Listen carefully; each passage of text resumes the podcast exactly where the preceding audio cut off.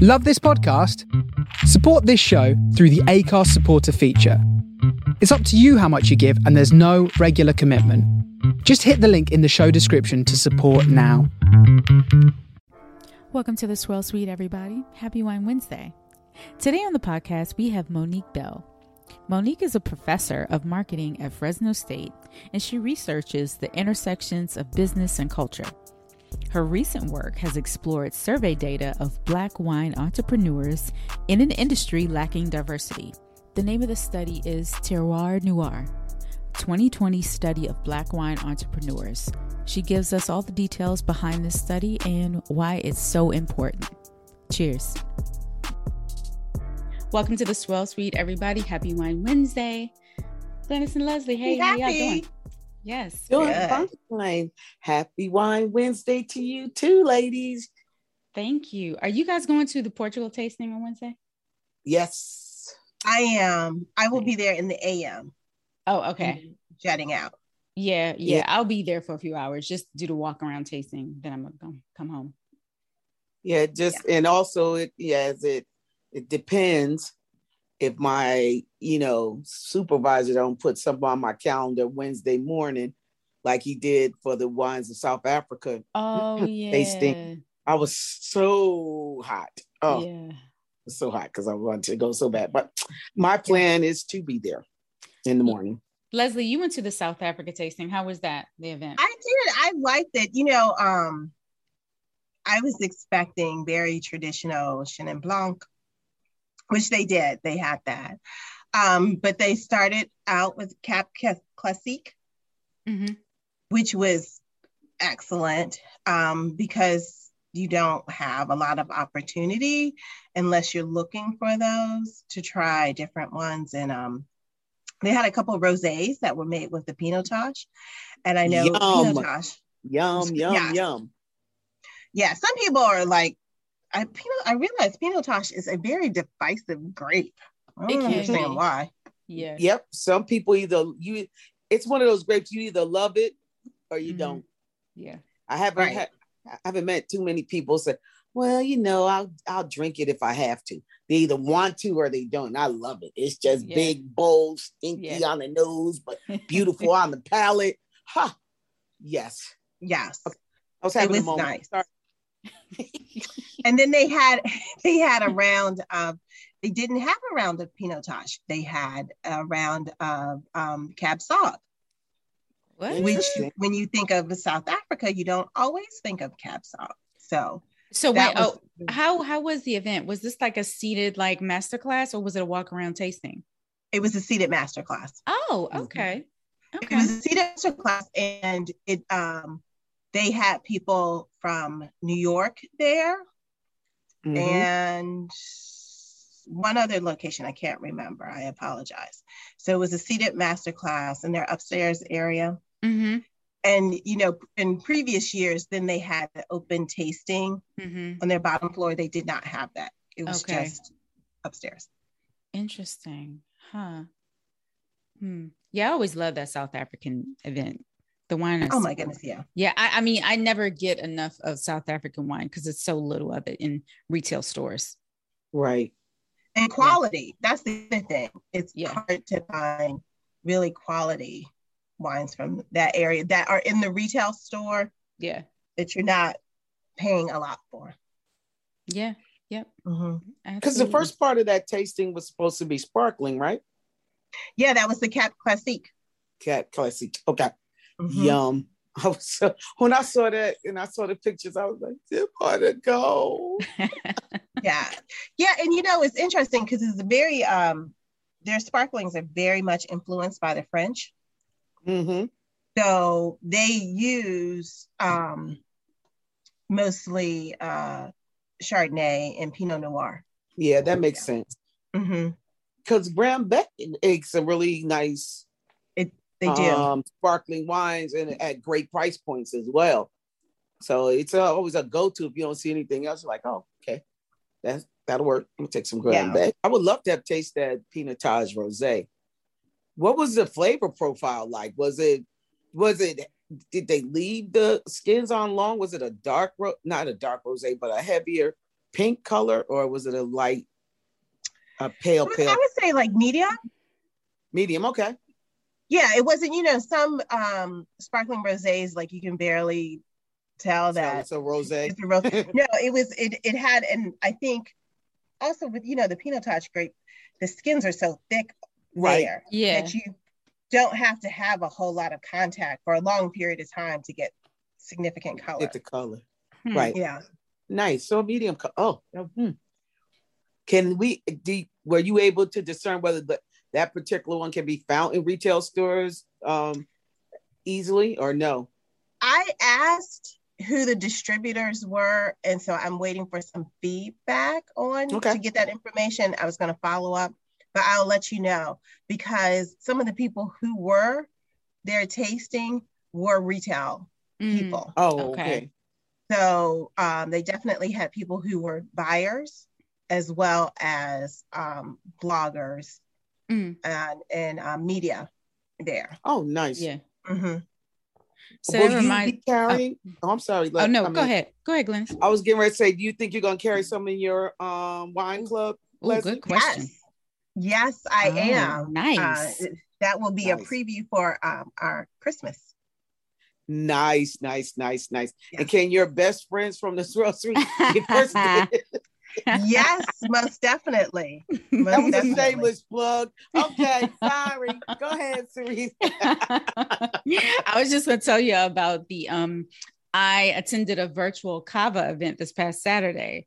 Julia, everybody know Julia Coney. She Uh-huh. was the lead and um she was working with um DO Cava and so we ordered two bottles of wine from them. They shipped it to us and then Mhm. she led like a master class. I mean, y'all know Julia, so it was very educational but casual, uh, you know, ca- casual Right. but um i learned a whole lot i thought i knew cava i did but i learned a whole lot like for one thing i didn't know there were nine cava grapes Mm. i only knew of three um let's see the next time you buy a cava look at the top of the cap because the color determines how long it's been aged Really? yeah Interesting. yeah, yeah. I'll um I'll get the slides and I'll, I'll like write up like a list and stuff. But I was really shocked about how much I did not know about cava. Wow. Yeah, yeah, it was Wow. great. That's It was interesting. hmm And we tasted a really good cava. Retail price was fourteen dollars, and I could not believe it. And I was like, there has you guys have to work hard to get cava in these retail shops because it's always the same brands that we see. Right. and I feel right. like it might be like five of the same ones that we see over and over again. But um, yeah, the one we had was absolutely stunning. I'll put it in the, I'll send it to y'all and put it in the description box. It was really good. oh, excellent. It's really um, less expensive Yeah. Because I have been on the hunt for a good cava to carry, hmm and um, I just have not really been impressed what the distributors are Yeah. carrying.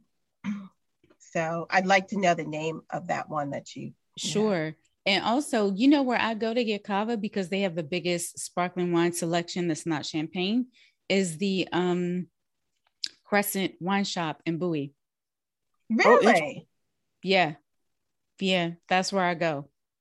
Because everywhere else has the same bottles. hmm So- Yeah. Yep.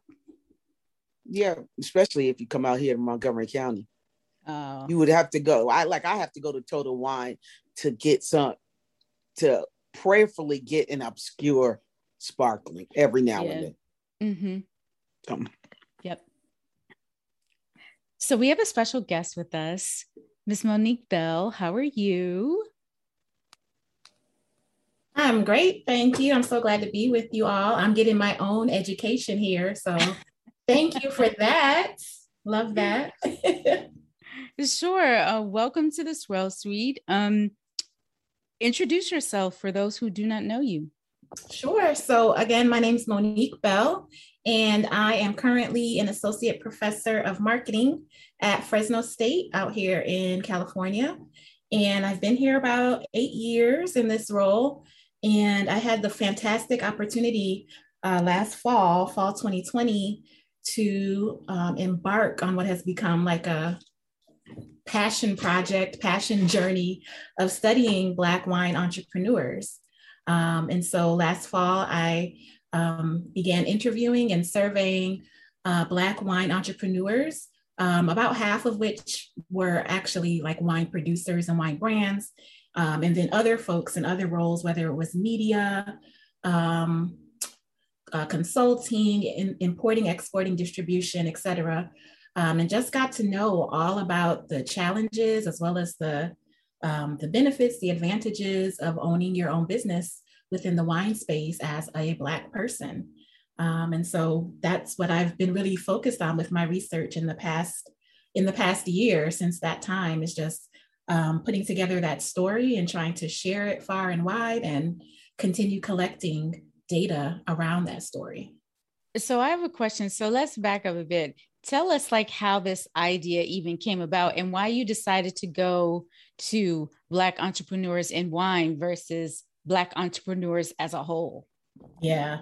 Yeah. Uh, so it was a, a, pretty big leap for me. I'm pretty much used to studying um, consumer behavior um, and really, you know, yeah, just studying consumer behavior. So, what inspired this whole path was really attending the Oakland Black Vines Festival uh, back in February 2017. Um, and as you probably know, that's hosted by Fern Stroud. It's going on, I think it just celebrated its 10th anniversary. And it is a showcase of Black winemakers and a coming together of Black wine consumers. And so I had never seen anything like that before in my life. I was, you know, prior to that, I did not really make the connection between uh, Black ownership within the wine industry. And so seeing that and hearing the folks' stories about owning vineyards and, and all of that, I was just super impressed, super intrigued. And I said, I have to, I have to learn more. Um, and so that's where it came from for me. It was really out of curiosity about how they were able to make uh, that leap into the wine industry, uh, what their experiences were. Uh, that really sparked my interest. And so um, once I had an opportunity to apply for a sabbatical semester, uh, which just means you can focus for a semester um, on research or professional development, really anything but teaching, um, you can devote your time to. I said, well, I want to apply um, with that as my focus area. And to be honest, I wasn't really sure if it was going to be accepted. Um, one, because it hadn't been done before. There was like literally nothing in the literature and very little in the popular media about Black wine entrepreneurs. And so there was that obstacle to get over. But also, you know, in academia and, you know, in the real world as well, uh, studies about Black people, Black uh, entrepreneurs aren't really valued.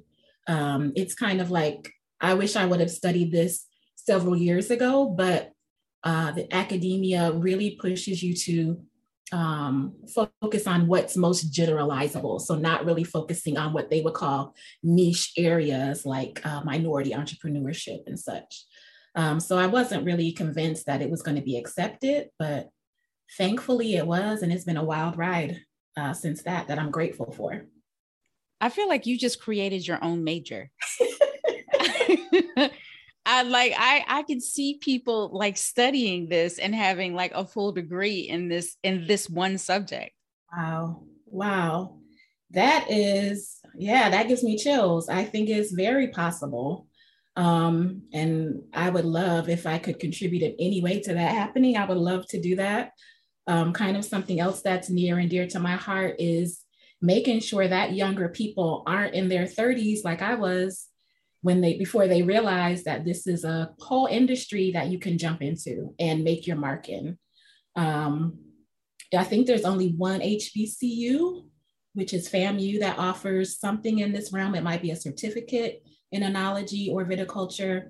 Um, but I want young people to know that this is an option for them. Um, you know, whatever their interest is chemistry, marketing, um, law, all of that can be applied um, to this industry and that they, you know, there, there are paths to being entrepreneurs. Monique, I have to admit that I had received a copy from someone else um, earlier.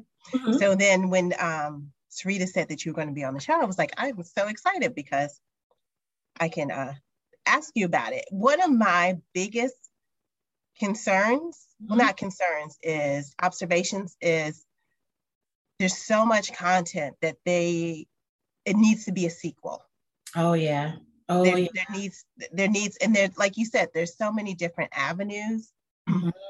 that I think you just scratch the surface. You're absolutely right.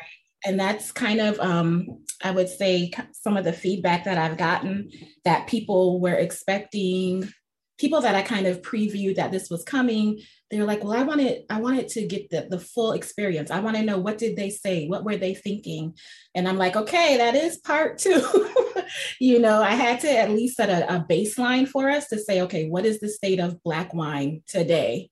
You know, what are just the bare minimum metrics that we can use in the future to go back to and see, are we doing better? Are we doing worse? how have we progressed and so that's what i wanted to just share first was that kind of um, not quite raw but really kind of unfiltered data from the survey just the metrics so that we can say okay here's something we can all agree upon this doesn't need much interpretation it is what it is secondary to that and what i'm working on now is um, really going through the transcriptions of the interviews that i did because i interviewed more than 40 um, Black wine, wine entrepreneurs um, over Zoom. And so those were transcribed, thank God, automatically. I didn't have to try to transcode it myself or transcribe it myself. Uh, but we still have the manual work of saying, okay, so what are the themes? What's emerging um, from these interviews that we can really capture and share and provide that richer story about what the Black wine entrepreneur uh, entrepreneur experience is really all about. So, yes, hopefully, part two, part three, part four. I want to um, talk with uh, Black wine professionals because initially the study was going to cover both entrepreneurs as well as professionals, but that just kind of got a little bit too muddy, a little too cloudy because there's different experiences. And so I do want to focus on professionals and then ultimately on consumers and perhaps make this kind of an annual kind of you know event that we can reflect upon and say what's changed what good news can we celebrate what what's coming next? When you say entrepreneurs just for our audience can you define who's in that bucket how you're defining it? Yes um, so um, as i said initially i was including both entrepreneurs and professionals entrepreneurs i would consider those folks who own a wine centric business um, so again, that was uh, for the most part about half of the people who responded. Uh, that those were folks who own a winery, own a wine brand, if it's a custom crush, um, yeah, who are actually producing wine in some form. Um, but it also included media folks, um, some dis- maybe one or two distributors, um, importers and exporters, retail shops, um, but in all those instances, for the final study, they needed to have ownership of that particular enterprise. So they weren't working for someone else, they owned that venture. And then professionals, I consider um, folks who are, of course, skilled, educated, um, experts, uh, but they're performing their services for someone else's business. So that did you, uh-huh. did you, what was the two things? What was like the most shocking revelation that you had from that? And then secondly, what was the other thing you were like, yeah, I figured. I figured this was the case. um, let's see. Um, I was surprised, but not really, but kind of about uh, that people were so gracious to take the time to do the survey and or participate in the interview. Because if you think about last year at this time we were in the middle of pandemic. If you lived in california you had the fires going on. I as a novice to wine did not realize that in north america the fall season is the harvest season. So they don't have time to talk to me um, so you add that in, um, and then you know the political landscape. There was just a lot going on last fall. And so I was surprised that people were so gracious and, you know, forthcoming.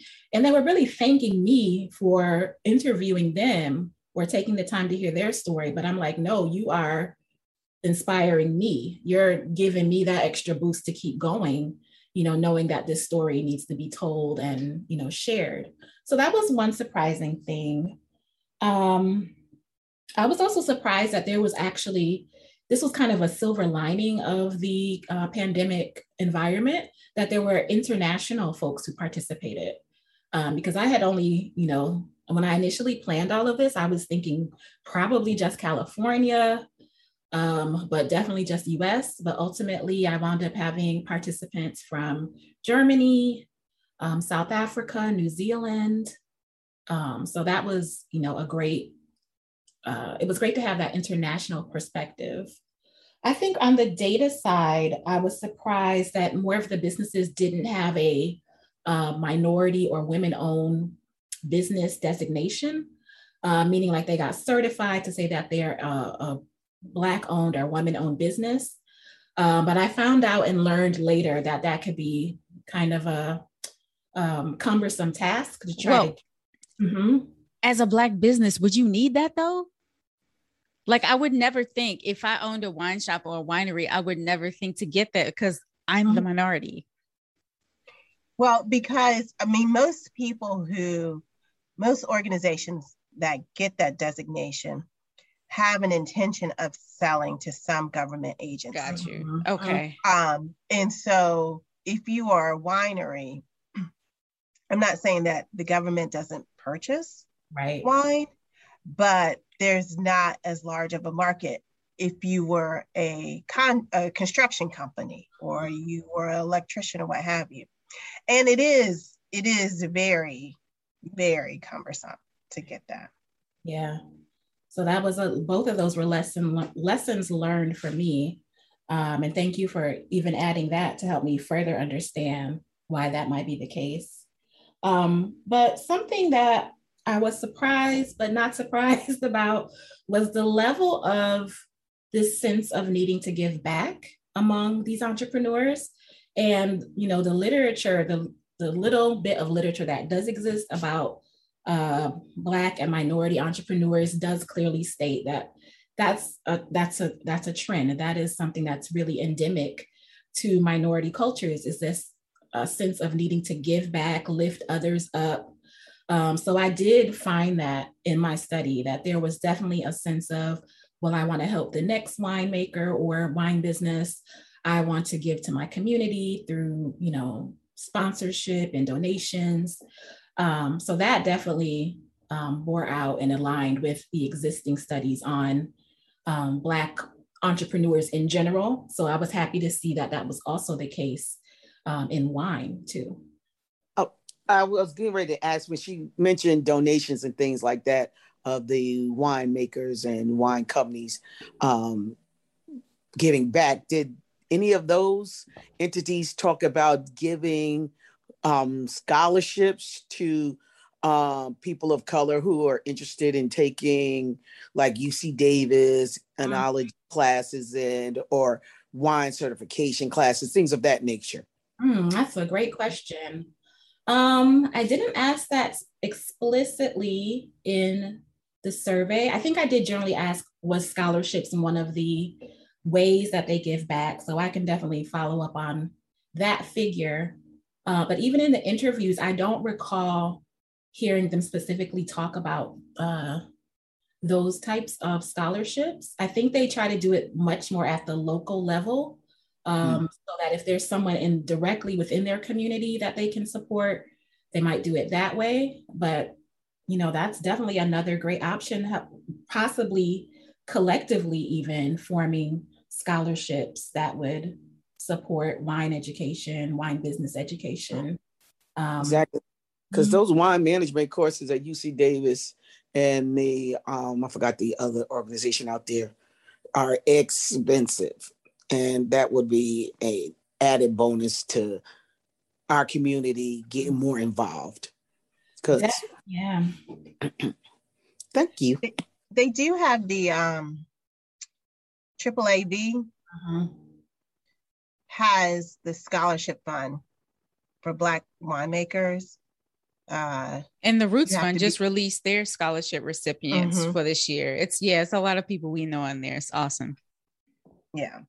Yeah, now it's probably probably you guys can tell me because I'm again new to this, but probably the the most prevalent time where there's scholarships being awarded and being um, created. So that's what I've been telling people now who I come in contact with. Like, if you have any interest in wine at all, you want to just do level one like I did, and I got the Josh Hart um, scholarship with 99 other folks.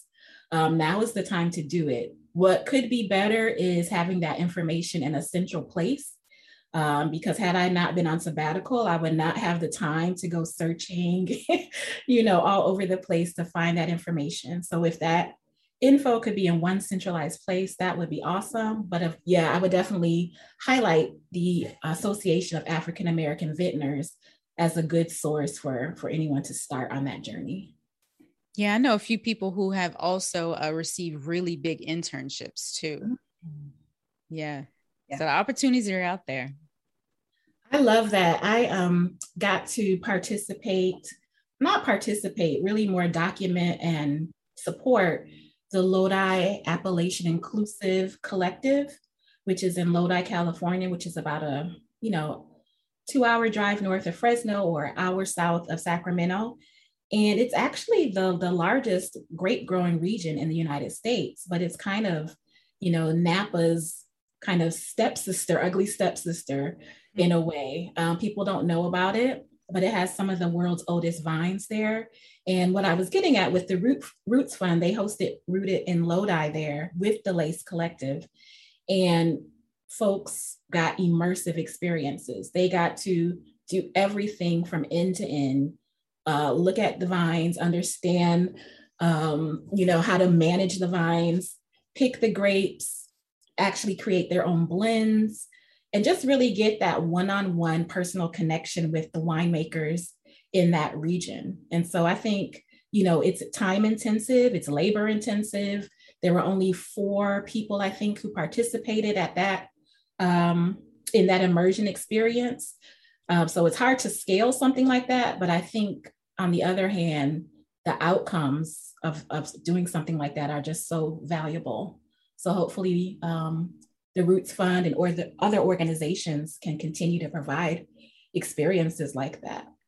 And also, I um I found this truly informative, but also I think that people outside of us need to read it. So I think a lot of these other winemakers who aren't black need to see how much work that we're putting into their industry. And then um, I can't wait till you get into the consumer part of it because I mean, I'm sure their jaws are going to drop about how much buying power that we we have. Absolutely, absolutely. And that's, you know, when it comes to well, what can we do? It was really important for me to in the report as best I could and with the knowledge and data that I had about what can we do next. And from the consumer standpoint, we really can make a concerted effort to buy black wines. You know, we have that pool If we go into a restaurant, if enough of us go into a restaurant and want a particular wine, eventually they're going to add that to their inventory. Um, and now with being able to buy wine online, you know, it's it's no longer that where you're located is a barrier to getting black on wine. Um, so we can do our part, but definitely the industry needs to do its part and not let the momentum that we saw occur um, in May and June, July of 2020 kind of get lost mm-hmm. the wayside to just really keep up that same energy, that same attention. Um, and we have seen some organizations that have done that. I know, um, I think it's Napa Valley Vintners um, in partnership with AAAV has established a really uh, large scholarship fund um, but yeah, it's just a matter of keeping that going, keeping that reminder, and hopefully um, through the reports that I do and through the work that you all are doing, that voice will continue to be heard. I know you're already a teacher and you already have a job, but like, would you teach, would you like hold like a master class based on your report and just, you know, I mean, we'll pay for it. We'll just go, you know. Oh, I would absolutely love to do that, um, particularly as I get more deep into um, that qualitative, that interview um, data. I would love to do that. Mm. Um, yeah, I would absolutely love to do that. However, I can initially, when I started thinking about this, I just wanted to like catalog the Black wine entrepreneurs, just like in a book or a calendar or something, because that's where my mind, um, by trade or, you know, before going into the university, marketing, right? So marketing and communications and design is um, where my heart is. So that's where my mind went initially was like, oh, a beautiful, you know, coffee table book highlighting these winemakers and the different wines and all of that. So I would still love to do that. So Sarita, I need some help from you. I know you just, you know, released, published your book. So I'm some support.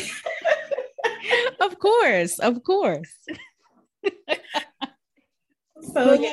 since mm-hmm. you since you have a background in marketing, mm-hmm. um, and one of the biggest obstacles that people were citing was um, just people knowing. I mean, even though there has been this great surgence in um, entrepreneurship and black wine, there's still, I bet if I walk down the street, people couldn't name five black brands. Mm-hmm, mm-hmm. So, w- in your experience, what what is that barrier? Yeah. Well, it's uh, there's a few things I would say. Number one, entrepreneurs, their time is already limited as it is. They have to just focus on really just day-to-day survival. And then you add on a pandemic, you know, and it's really just about day-to-day survival. So I think there's a constraint of time and then of actual knowledge, you know, of, of understanding marketing, even though we're all consumed with it every day and exposed to it, just really applying it can be challenging if that's not your forte or you don't have the time to do it. So I think that's part of it. Um, yeah, so I think that's, you know, really probably the biggest is just having that knowledge and having the time to do it. Um, and when I think uh, one of you mentioned, um, I'm already I have a full time job. It seems like two full time jobs actually. um, but I would love to get more into like marketing consulting for these businesses ultimately, and you know, doing workshops, things that are like really low cost, you know, low hanging fruit, things that they could do to increase their presence and um, increase their service quality as well. So I would love to do that. Um, but one oh, way- you're you're going to get an email from me, so. Um, but one way we've started working on that is through the Sip Consciously um, directory, um, which I um, worked with the founder of Uncorked and Cultured, who's Angela McCrae. She and I together partnered um, since I had been just kind of piecing all of these different Black wine entrepreneurs together and creating my own huge Excel, spreadsheet. we said, well, let's make this available um, to everyone. So both the consumers know where they can find uh, Black owned, you know, wineries or wine brands, whether it's in their local neighborhood or just simply online. And then so that the industry folks can find each other, because that was another challenge of knowing, you know, I want to start my wine retail shop. How do I get in touch with Black wine distributors? Um, or how do I get, learn more about Black wine producers? And so that's really the crux of the Sip Consciously directory is just making that information available um, as we progress, hopefully amplifying those entrepreneurs a bit more, providing a bit of that marketing for them, um, and just making it available in one central place. Um, so that no matter where you are, if you're traveling, you can just go to the directory and say, well, what Black owned winery or wine brand is near me, or wine retailer is near me. So that's really what we hope to do with the Sip Consciously directory. That's awesome. That's great. yeah, you guys are doing great work. That's fantastic. Thank you. Thank you so much. I would I would really be curious not to give you any more work, Monique, but I am to like to see annually over the you know the next five years um which brands have been sustainable mm. um, and which brands have like experienced growth and have increased their distribution because i think that um, being in the black wine industry is in vogue now mm-hmm. just like being in the spirits industry mm-hmm. and this and this one woman came up to me and she was like oh i would love to make wine and I, so I was like well do you know anything about wine mm-hmm. no um so it's it's i mean i'm sorry was she yeah. rich too okay just, just you know so you know a lot of people mm.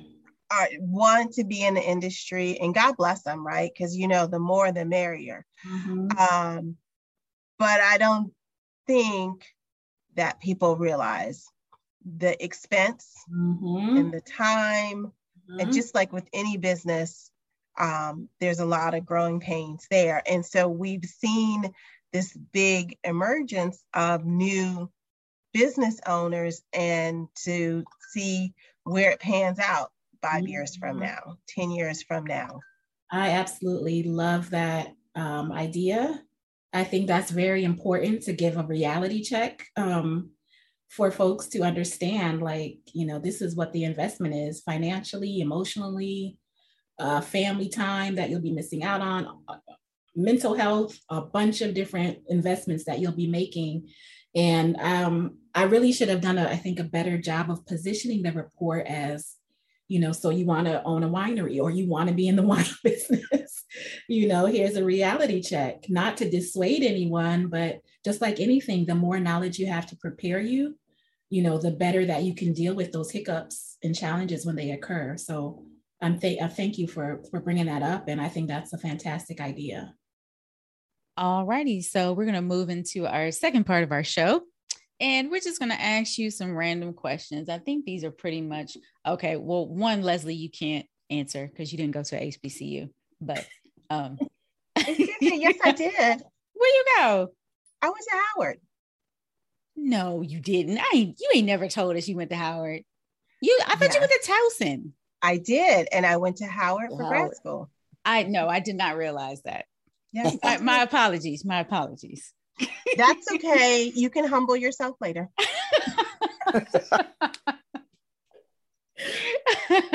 okay, so the first question is our money question. We are up to $35,000.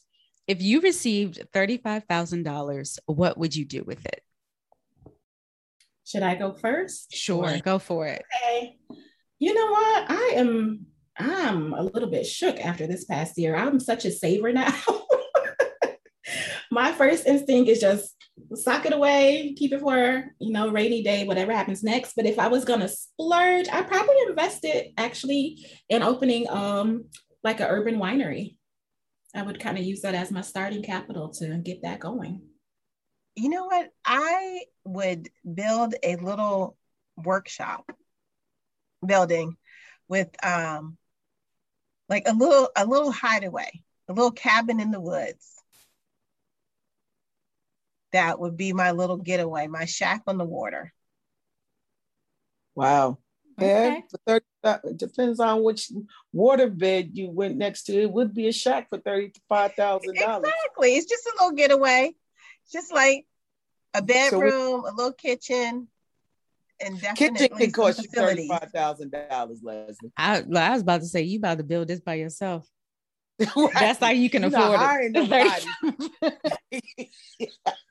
it's a DIY project, or hey, so so to answer your question, Sabrina, I'm gonna loan Leslie my thirty five thousand to make some interest off of his shit. She gonna need something for the cabin in the damn woods. Ain't nobody messing with her. she ain't got to have no damn bathroom. She's gonna be in an outhouse for thirty-five thousand. Okay, so now she got seventy. We going. Go ahead now. I would buy um, what do you call them? Um, like mobile home. Mm. Oh, okay. I would buy a mobile home. So when I don't feel like getting on a plane and I don't feel like driving, because also this mobile home is going to come with a driver because we're not gonna do that. Just uh, I just want to ride, you know. Okay. So, so almost Sarita, like like my own bus. Do you know how much they cost? she gonna need I, to borrow your you like plus my, you got a better chance of living in my shack. Plus Monique's money to get her no, I actually don't. I'm gonna be a loan shark. I'm about to be the richest one. It doesn't have to be real fancy. It just needs Look, a bathroom it, it and a bed. The, the, the, it ain't. The, the the baseline ones are starting at 50. You're lying.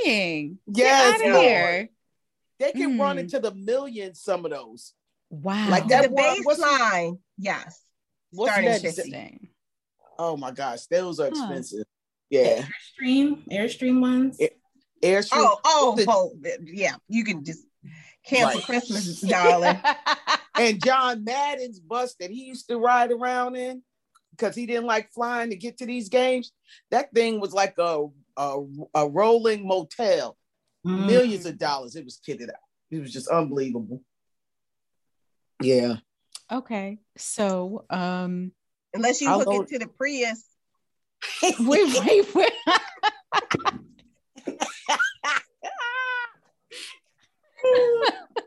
hey, hook it to the Prius and find. Girl, you know a Prius can't pull a thing. Mm-hmm. A Prius can't pull nothing. Oh okay. Oh so y'all told me. Okay. Next Glynis? question.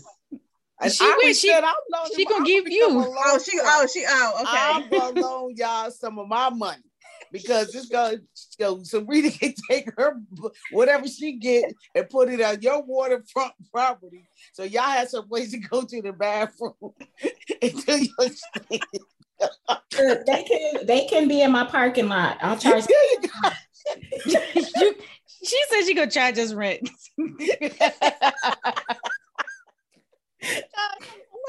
It's so okay. messed up. I don't know what I'm doing. Oh God. Oh um, man. That's oh, hilarious. That okay, next question. What inspired you to go to a HBCU? Oh, my mother. I ain't had no choice. Uh, it yeah. was because I thought I was going. Um, in my mind, I taking all these trips down to Hampton because Miss Pipkin from our church, that was her uh, her alma mater, and she was like, "I'm going to take these kids from the inner city down here to see this great university uh, institute at the time because it was not a university then; it was an institute." And then I came home, yeah, mom, I'm going to have the institute. She said, "No, you're not." Because you're not crazy. You're not going to institute. I want you to see this university in DC. this is a true story. I'm not being trying to be funny. I was like, oh my, okay, let me go.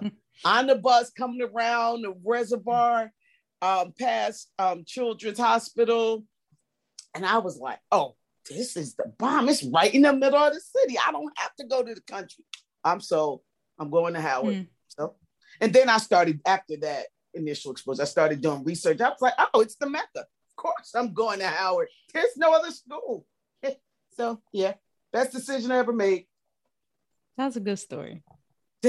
My mother crazy. you ain't going to no institute. You ain't crazy. I was like, all righty then. what about you, Monique?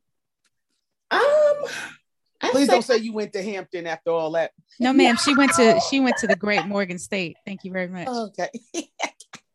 Yeah. So yeah, I saw that I rolled Leslie. I don't appreciate it. Oh. The Bears. There they the go. Bear. I know what you were saying the Bears. Beltway.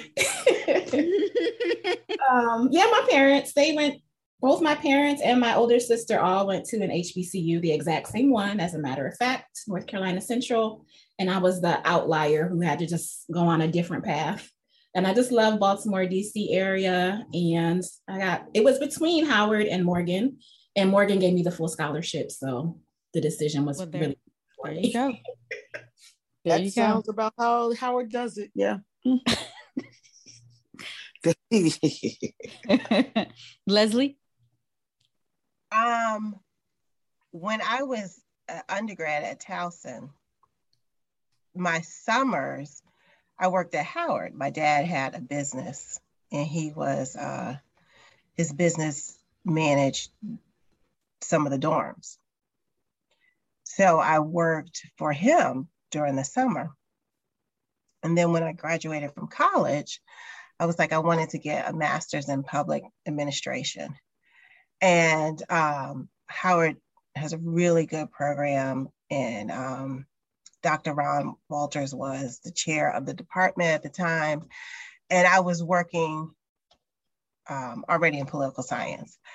Also, I felt like as an undergrad, even um, even though there was like a, a tight knit Black community at Towson, I just felt like I missed out.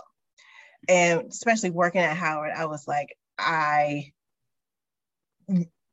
um, I didn't have Black professors at Towson. Um, and I wanted to get that experience. To I wanted to have Black professors who worked in the field who could tell me and guide me. So um, that was part of the reason why I went to Howard. Mm. Your answers are so eloquent, and mine isn't. It really isn't. It's was it was it a different world? Was well, first of all, it, it, first, yeah, first of all, it was a different world, and um, I grew up in DC, so we were at Howard for every and anything. So the football games, and we took some prep college courses there. I was always at Howard, so I didn't feel like I was going anywhere if I went there, even though my family, like in my family, a, a, lot of them went to Howard, and they they called when I graduated. They called, "Are you sure you don't want to continue the family legacy and go to Howard?" I was like, "Nah, son. My mom said that if I go to Howard, then I have to stay home and not pay like uh the dorms and stuff." I was like, "Oh no, and, no, I've I just need that space." You know what I'm saying? So yes, anyway. Mm-hmm. Morgan was a nice a nice balance. It wasn't too close and it wasn't very far. So and I love the energy when I stepped on the campus. So it was a no brainer. Recently, I I drove through Morgan's campus. It is so beautiful. I mean, yeah, it's much more the... beautiful now than it was when I was oh there. Oh my yeah, goodness, it's yes. gorgeous now. It's gorgeous. And just think gorgeous. what it looked like in 84. I was like, I absolutely not. nope. Nope. And nope. Um, all right. Next question. What was the first wine made by a black, black winemaker that you had? Mm. If you can remember. We don't count Champipple, do we? okay, okay. I'm gonna be serious. I'm still laughing off that other. Well, my first I know what my was, first was. My first was my grandfather's cherry wine, but he don't officially count. Um right. But the very first one was Andre Mack. Mm. And it was his um the Pinot Noir, which is still one of my favorites. Mm. Mine was Brown mm. Estates. Nice. Um, red the, the red Zen. That's what made me fall in love with red Zinfandel. Ooh. Yep. Yeah. Mine and I just love the whole story too. So yeah. Yeah. I don't remember because I was drinking it at that Black Vines Festival. So I don't remember what I tasted then, but just, you know, a single bottle on its own, Brown Estate um, Sauvignon Blanc. And actually, um, Cassandra Shegg from Sip Wine and Beer in Temecula or San Diego area sent it to me. And so oh, that's how. Nice. Hmm. Nice. Um, can she be my friend and send me some exactly. It's so sweet. I bet she would, you know. She's so nice. Woo. Um, my first was also Andre Mack, but it was the Love Drunk Rosé. Mm. Yeah, I was like, "That's this is a really if black wine is going to taste like this." Yeah, I'm excited. Oh well, sorry, sorry that didn't happen. It's it, yeah, you got to take the good with the bad, I suppose. and that's with any wine. It's white, true. White white winemakers, black winemakers, Spanish winemakers. But that was a, I just had to throw that pun in there. Yeah. I'm sorry. Yeah. I'm on a roll with that. and I haven't even been drinking. Maybe that's the problem. Maybe I need to get up and get a glass. Oh my gosh. Okay, so the next two questions are for Monique. Um, do you miss anything about the East Coast? Ooh, I miss everything about the East Coast except for snow. So yes, um, Fresno is not the California that you think of when you think about California. so there's that. um, but it has been so good to me. You know, I can't complain. I really cannot complain. The university, the area, you know, it's given me a chance to really blossom and bloom. So I'm I'm so thankful for that. But yes, I do miss um, Baltimore, and I lived in Philadelphia right before I moved here. So I do miss a lot about these coasts. Most importantly, my family is all still there. Um, but then like food, activities, you know, just being able when I had my hair, like I have sister locks now, it's an ordeal. If someone stops doing the locks, then I have to find someone like 200 miles away to do it. Mm. those types of concerns, you know, first world problems, I know. Yeah. I was at a I was at a group tasting a few weeks ago, and there was a girl who was from here, but she was uh, she lives in California, and she was visiting, uh-huh. and um, she was talking about how she can't get grilled food, she can't get burnt ah. hot dogs at California. I was like, I don't understand that. It's always nice. Y'all should be grilling like every day. She was just like, but they ah. don't, and also it's nothing but vegetables. She was like, somebody tried to ah. fool me and like grill a carrot and put it on a bun. yeah, very health conscious for sure. Yeah, mm. definitely. So yeah, that's you know you got to take. It's everything is a trade off. All right, last question is for you. How do you decompress after you've completed your study? Like, how did you decompress, and did that include wine? Um. Hmm. I don't know when I actually finished it. I guess maybe when I hit, you know, send on the report or posted it somewhere. I guess that would be the, the finish for that study. And, mm, you know, I didn't really do much because I was, you know, back working as, you know, as a professor. So I didn't really get any downtime, any lag time. But yeah, but just in general, I love swimming when I can. I do I'm much more interested on the business side of wine than I am in actually consuming consuming it regularly. I do enjoy it. Um, I love learning about it. I got my WSET level one. I'm going to be going for level two. So I love learning about it, but um, I'm it's not... okay. Give give give you time. Give you another year. All that's going to change. exactly. Yeah, yeah. So more more wine consumption to come for sure. Awesome. And if you, if you feel like you're being bombarded with samples that you're just not going to drink, you can send it right on back here to the East Coast. We will take care of that for you. You know what's funny? Um, I don't know if there's a Hue Society near you guys. I know there's a New York chapter, there's a Northern California chapter of Hue, Hue Society by Tahiirah Habibi. But I joined it, you know, as soon as it became available. And through that, you are sent samples and have wine tastings. But just as the universe would have it, as soon as I joined and started receiving all these samples, I got a medical diagnosis that required me not to drink any alcohol. So like month and month and month of bottles. So I have a lot of I have a lot of drinking to make up for. I can drink oh. now. So. okay. yeah, I have to make up for lost time. Okay. What a great pastime. Yeah. And well, if you ever go to Atlanta and hang with Tahiirah or anybody in the black wine industry, and it, child, yeah. get get your liver ready. yeah, detox before they are drinkers. Detox. Good God Almighty! I thought I could hang, but Jesus. And if Glynis is saying this, my God, I say this all the time. I don't know if I've ever seen Glynis drunk because wow. I'm way over the top before she even gets there.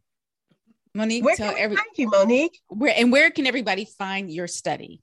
Yeah. Um, so probably the best place is well, easiest to remember is moniquebell.com slash wine, W-I-N-E. I've also started a new website and hopefully it'll become a blog eventually uh, wynebelle.com, and that's spelled W Y N E B E L L E.com. And Instagram is wynebelle, the wynebelle, um, spelled the same way. Um, any of those locations, you should be able to find the link to get the study.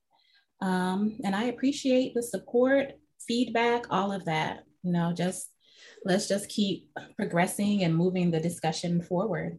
Yeah, thank you for joining us. It's been my pleasure. I look forward was, to more from you all.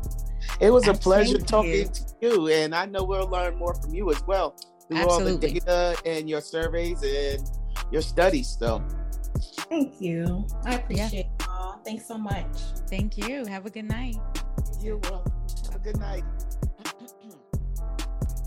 Thanks for joining us today, guys. We hope you enjoyed this episode.